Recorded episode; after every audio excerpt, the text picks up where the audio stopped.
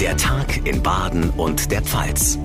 Ein Radio Regenbogen Podcast. Ein ganz herzliches Willkommen zu unserer neuen Podcast-Folge am Donnerstag, dem 28. April. Mein Name ist John Segert. Freut mich sehr, dass Sie einschalten. In der Diskussion um Waffenlieferungen in die Ukraine scheint es im Bundestag zumindest zeitweise Einigkeit zu geben. Bei der Debatte haben Ampel und Union einen gemeinsamen Antrag eingebracht, doch ganz so weit reichte die Harmonie nicht. Es gab auch Streit. Timo Müller aus unserer Nachrichtenredaktion, worum genau ging es? Ja, Unionsfraktionschef Friedrich Merz hat ordentlich gegen Bundeskanzler Olaf Scholz ausgeteilt. Sein Verhalten in den letzten Wochen in Bezug auf die Waffenlieferungen sei ein Zeichen von Unsicherheit und Schwäche. Das ist Zögern, das ist Zaudern und das ist Ängstlichkeit. Der Konter kam prompt von SPD-Chef Lars Klingbeil. Ich will Ihnen sagen, Herr Merz, ich bin dankbar dafür, dass wir einen gemeinsamen Antrag auf den Weg gebracht haben. Aber hier ist kein Platz für parteipolitische Profilierung. Letztendlich ist der Antrag aber mit großer Mehrheit angenommen worden. Okay, was steht konkret drin in diesem Antrag? Ja, in dem Antrag wird die Bundesregierung jetzt dazu aufgefordert, die Bemühungen für einen Waffenstillstand im Sinne der Ukraine zu unterstützen. Es sollen auch weiter schwere Waffen geliefert werden. Konkret wird da von den Leopard-Kampfpanzern gesprochen und von Mörsern. Auch der Ringtausch soll erweitert werden. Heißt ja, die Partner in Osteuropa liefern Material aus sowjetischen Beständen an die Ukraine und Deutschland füllt dann diese Lücken wieder auf. Das Ganze aber unter der Voraussetzung, dass die eigene Verteidigung nicht gefährdet wird. Hm, neben den Waffenlieferungen standen auch noch weitere wichtige Punkte im Bundestag auf der Agenda. Um was ging's da genau? Ja, heute gab es unter anderem noch die erste Lesung zur geplanten Erhöhung des Mindestlohns. Ab Oktober soll der ja auf 12 Euro die Stunde steigen. Würde bedeuten, wer Vollzeit zum Mindestlohn arbeitet, hätte anstatt rund 1700 Euro im Monat dann rund 2100. Außerdem beschäftigt sich der Bundestag noch mit der EEG-Umlage, also die Umlage für erneuerbare Energien. Die soll zum 1. Juli abgeschafft werden. Der Bund der Steuerzahler hat das auch mal ausgerechnet. Eine vierköpfige Familie würde dadurch bis zum Jahresende rund 90 Euro sparen sparen. Die Infos von Timo Müller, dank dir. Täglich sehen wir die brutalen Bilder der Zerstörung und des Leids aus der Ukraine. Mitten im Krieg gibt's aber auch immer wieder kleine und große Geschichten der Hoffnung. Zum Beispiel die vom kleinen Marco aus der Ukraine. Der Junge ist gerade mal drei Jahre alt und leidet unter einer seltenen Form von Leukämie. Deshalb beraten sich seine ukrainischen Ärzte mit Expertinnen und Experten der Freiburger Uniklinik. Die empfehlen eine Stammzellenspende. Dr. Brigitte Strahm, leitende Oberärztin Ärztin an der Freiburger Uniklinik für Kinder- und Jugendmedizin. Nun ist aufgrund von mangelnden Ressourcen geplant gewesen, dass diese Behandlung in der Ukraine durchgeführt wird. Und am Tag, an dem diese Behandlung hätte beginnen sollen, ist der Krieg ausgebrochen und die Familie hat den Jungen geschnappt und ist aus der Ukraine geflohen und hierher gekommen. Hierher heißt nach Freiburg, aber natürlich ohne die Stammzellen. Das Besondere an der Situation ist, dass der Spender, der mehr zufälligerweise aus Deutschland stammt, das Knochenmark bereits gespendet hatte und dies in der Ukraine in der Klinik eingefroren war.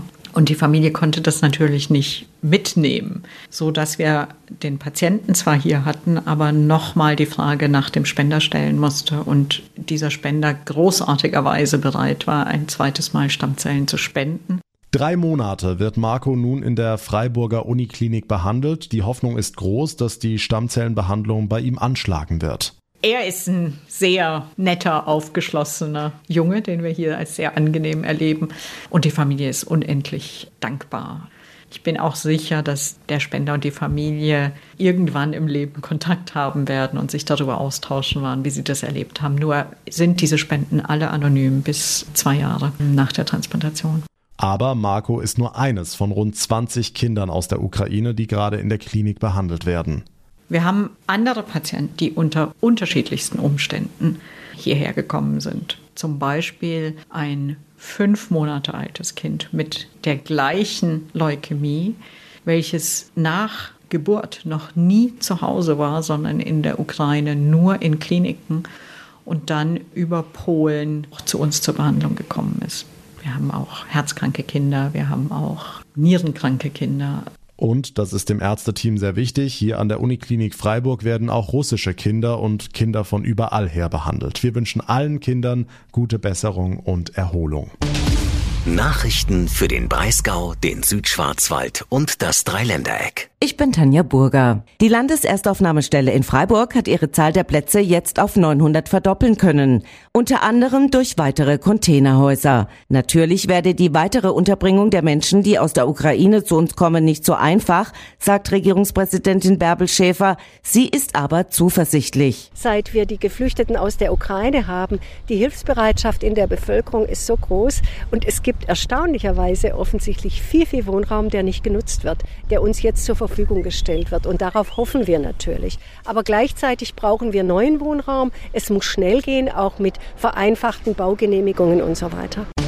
Nachrichten für die Region Karlsruhe, die Ortenau und den Nordschwarzwald. Ich bin Sascha Baumann. Die gestiegenen Energiekosten machen vielen Bäderbetrieben zu schaffen, auch in Karlsruhe. Am Nachmittag tagt deshalb der Bäderausschuss und schon jetzt ist klar, die Eintrittspreise in den Freibädern werden steigen. In den Becken die Wassertemperatur absenken, um Energie zu sparen, davon hält Bäderchef Oliver Sternagel nichts. Natürlich spart man da ein bisschen was, aber die Gäste werden mit den Füßen abstimmen und wir wissen sehr, sehr genau, dass ein, zwei Grad eine Motivation ist, ein Bad nicht mehr zu besuchen. Und da muss ich sagen, entweder ich habe ein Bad und mache es auch richtig oder ich mache es dann lieber zu und habe dann was gespart Bad, wobei man das dann tatsächlich von Bad zu Bad unterschiedlich ist. Die Freibad-Saison startet ab dem 7. Mai gestaffelt. Zunächst geht's im Turmbergbad los. Nachrichten für Rhein-Neckar, den Odenwald und den Kraichgau. Ich bin Francesco Romano. Die Vorwürfe des Fußball-Drittligisten Waldhof Mannheim gegenüber deren ehemaligen Sportchef Jochen Kienz haben sich nicht erhärtet. Der Verein hatte Kienz fristlos gekündigt mit dem Vorwurf, er habe positive Corona-Tests im Umfeld der Mannschaft vertuscht. Die Causa ging bis vors Mannheimer Arbeitsgericht und hier haben sich beide Parteien auf einen Vergleich geeinigt und anschließend Stillschweigen vereinbart. Fakt ist, Kienz Vertrag läuft jetzt noch bis Ende Juni 2022. Beide Parteien Verein haben noch ein Widerrufsrecht. Zum Verein zurückkehren wird Kienz aber wohl nicht, auch weil Tim Schork seine Aufgaben übernommen hat. Noch schauen wir auf die Corona-Infektionszahlen, aber längst nicht mehr jeden Tag. Es gibt fast keine Einschränkungen mehr. Ins Kino, Theater oder Konzert zu gehen ist kein Problem mehr. Und trotzdem, gerade die Kultur leidet noch extrem unter den Nachwirkungen der Pandemie. Radio Regenbogen Baden-Württemberg-Reporterin Barbara Schlegel, die Landesregierung verlängert deshalb das Sonderförderprogramm Kultur nach Corona. 4,6 Millionen Euro stehen hier nochmal zusätzlich für dieses Impulsprogramm zur Verfügung. Denn tatsächlich braucht es in der Kultur neue Impulse finanziell, weil die Kultureinrichtungen ihre Rücklagen aufgebraucht haben, aber auch um Zuschauer und im Amateurbereich auch die Aktiven wieder zu mobilisieren. Beispielsweise der klassische Musikverein, ob jetzt Chor oder Blasmusikkapelle. Während der Pandemie ist das Vereinsleben quasi zum Erliegen gekommen kommen. Und das hat Folgen, sagt Kunststaatssekretärin Petra Olschowski. Die Amateurmusik und die Breitenkultur ist ja doch sehr stark vom Ehrenamt getragen. Und viele derer, die sich ehrenamtlich einbringen, sowohl ins Engagement von Vereinen und von Vereinsveranstaltungen, aber eben auch die Musikerinnen und Musiker, haben sich das Musizieren und miteinander musizieren ein bisschen abgewöhnt in dieser Zeit. Man hat sich mit anderen Dingen beschäftigt und hat sich zu Hause oder in anderen kleineren Kreisen vielleicht vielleicht auch eingerichtet. Und es geht jetzt auch ein bisschen dazu, zu, diese Gewohnheit, die die Pandemie gestärkt hat, wieder zu unterbrechen. Und genau das ist das Ziel einer landesweiten Imagekampagne, vereint Musik machen. Die hat der Landesmusikverband jetzt mit Unterstützung dieser Fördergelder gestartet. Hm, die Amateurvereine haben es auch besonders schwer gehabt in der Pandemie, aber wie sieht es bei den Profis aus, also zum Beispiel bei den Theatern?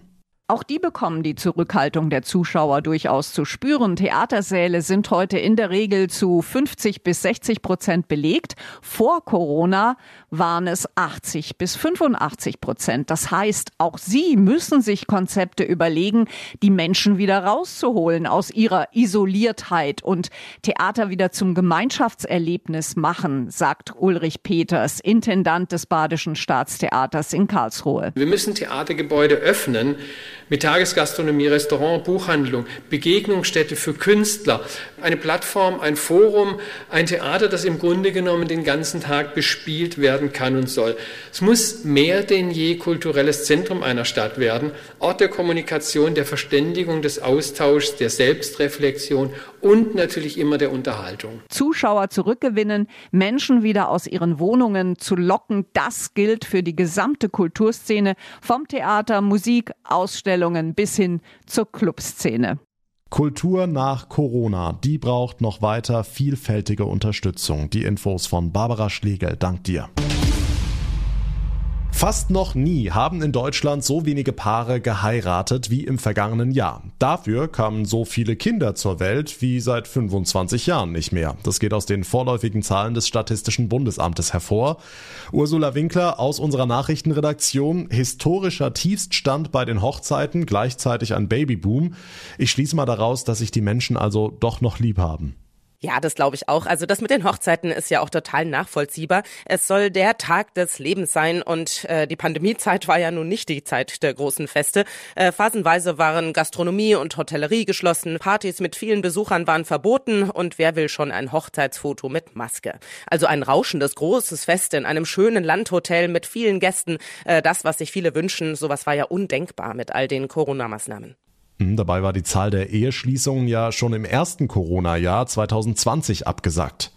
Ja, damals waren es sogar 10 Prozent weniger und in Corona-Jahr 2 kam dann nochmal ein Minus von 4 Prozent dazu. Äh, unterm Strich haben nicht mal 360.000 Paare gesagt, ja, ich will.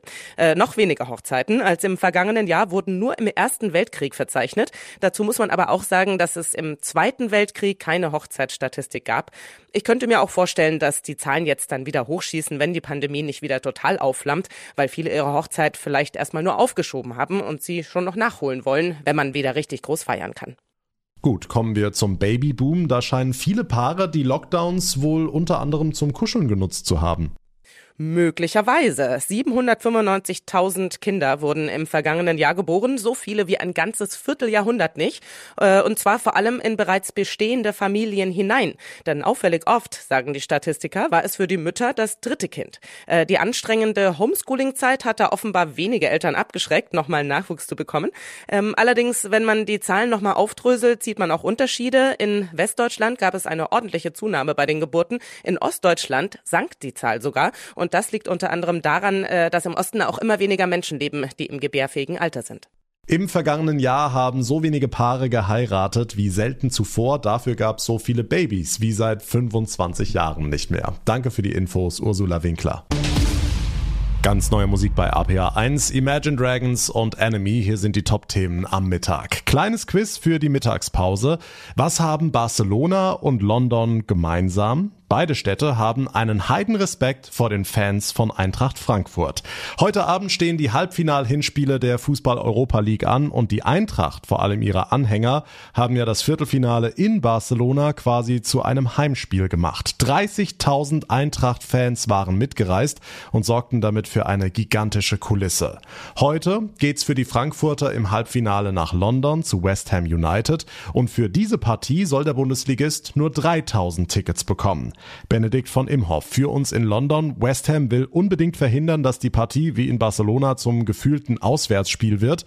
Wie soll das klappen? Ja, also in England gibt es scharfe Vorgaben für Auswärtsfans. Wer sich in fremden Farben im Heimbereich aufhält oder über Tore der Gastmannschaft jubelt, der wird rausgeworfen. Die Heimfans zeigen das tatsächlich auch ganz schnell an und die Ordner reagieren auch sehr flott. Außerdem ist das Interesse der West Ham-Anhänger deutlich größer als neulich der Fans von Barcelona, die ja in Scharen ihre eigenen Karten verkauft hatten an Frankfurter. Und das Stadion in London ist nun schnell ausverkauft gewesen. Die Bedeutung ist nämlich auch für die Hammers sehr groß. Für den Verein ist es das erste Europapokal-Halbfinale Halbfinale seit 1976. Und Gegner damals im Pokal der Pokalsieger war Eintracht Frankfurt. Hm, und die Eintracht-Fans, die sind ja ziemlich einfallsreich und feiern wollen sie natürlich trotzdem. Ja, also Eintracht-Präsident Peter Fischer, der träumt ja bereits von einer Party vor dem Buckingham Palast, aber auch er glaubt nicht, dass die Adler-Anhänger das Stadion so fest in der Hand haben werden, wie es in Barcelona so eindrucksvoll der Fall war neulich.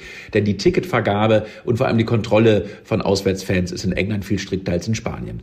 Doch werden sehr wahrscheinlich schon mehr als die 3000 Frankfurter ins Stadion kommen, die eine Karte für den Gästeblock erhalten haben. Und das zeigt auch einen Blick in die Vergangenheit. Sowas geht auch in England, denn als 2017 der erste FC Köln beim FC Arsenal spielte, da weigerte weigerten sich die Londoner mehr Tickets bereitzustellen als die 2500, die ihnen vorgeschrieben waren.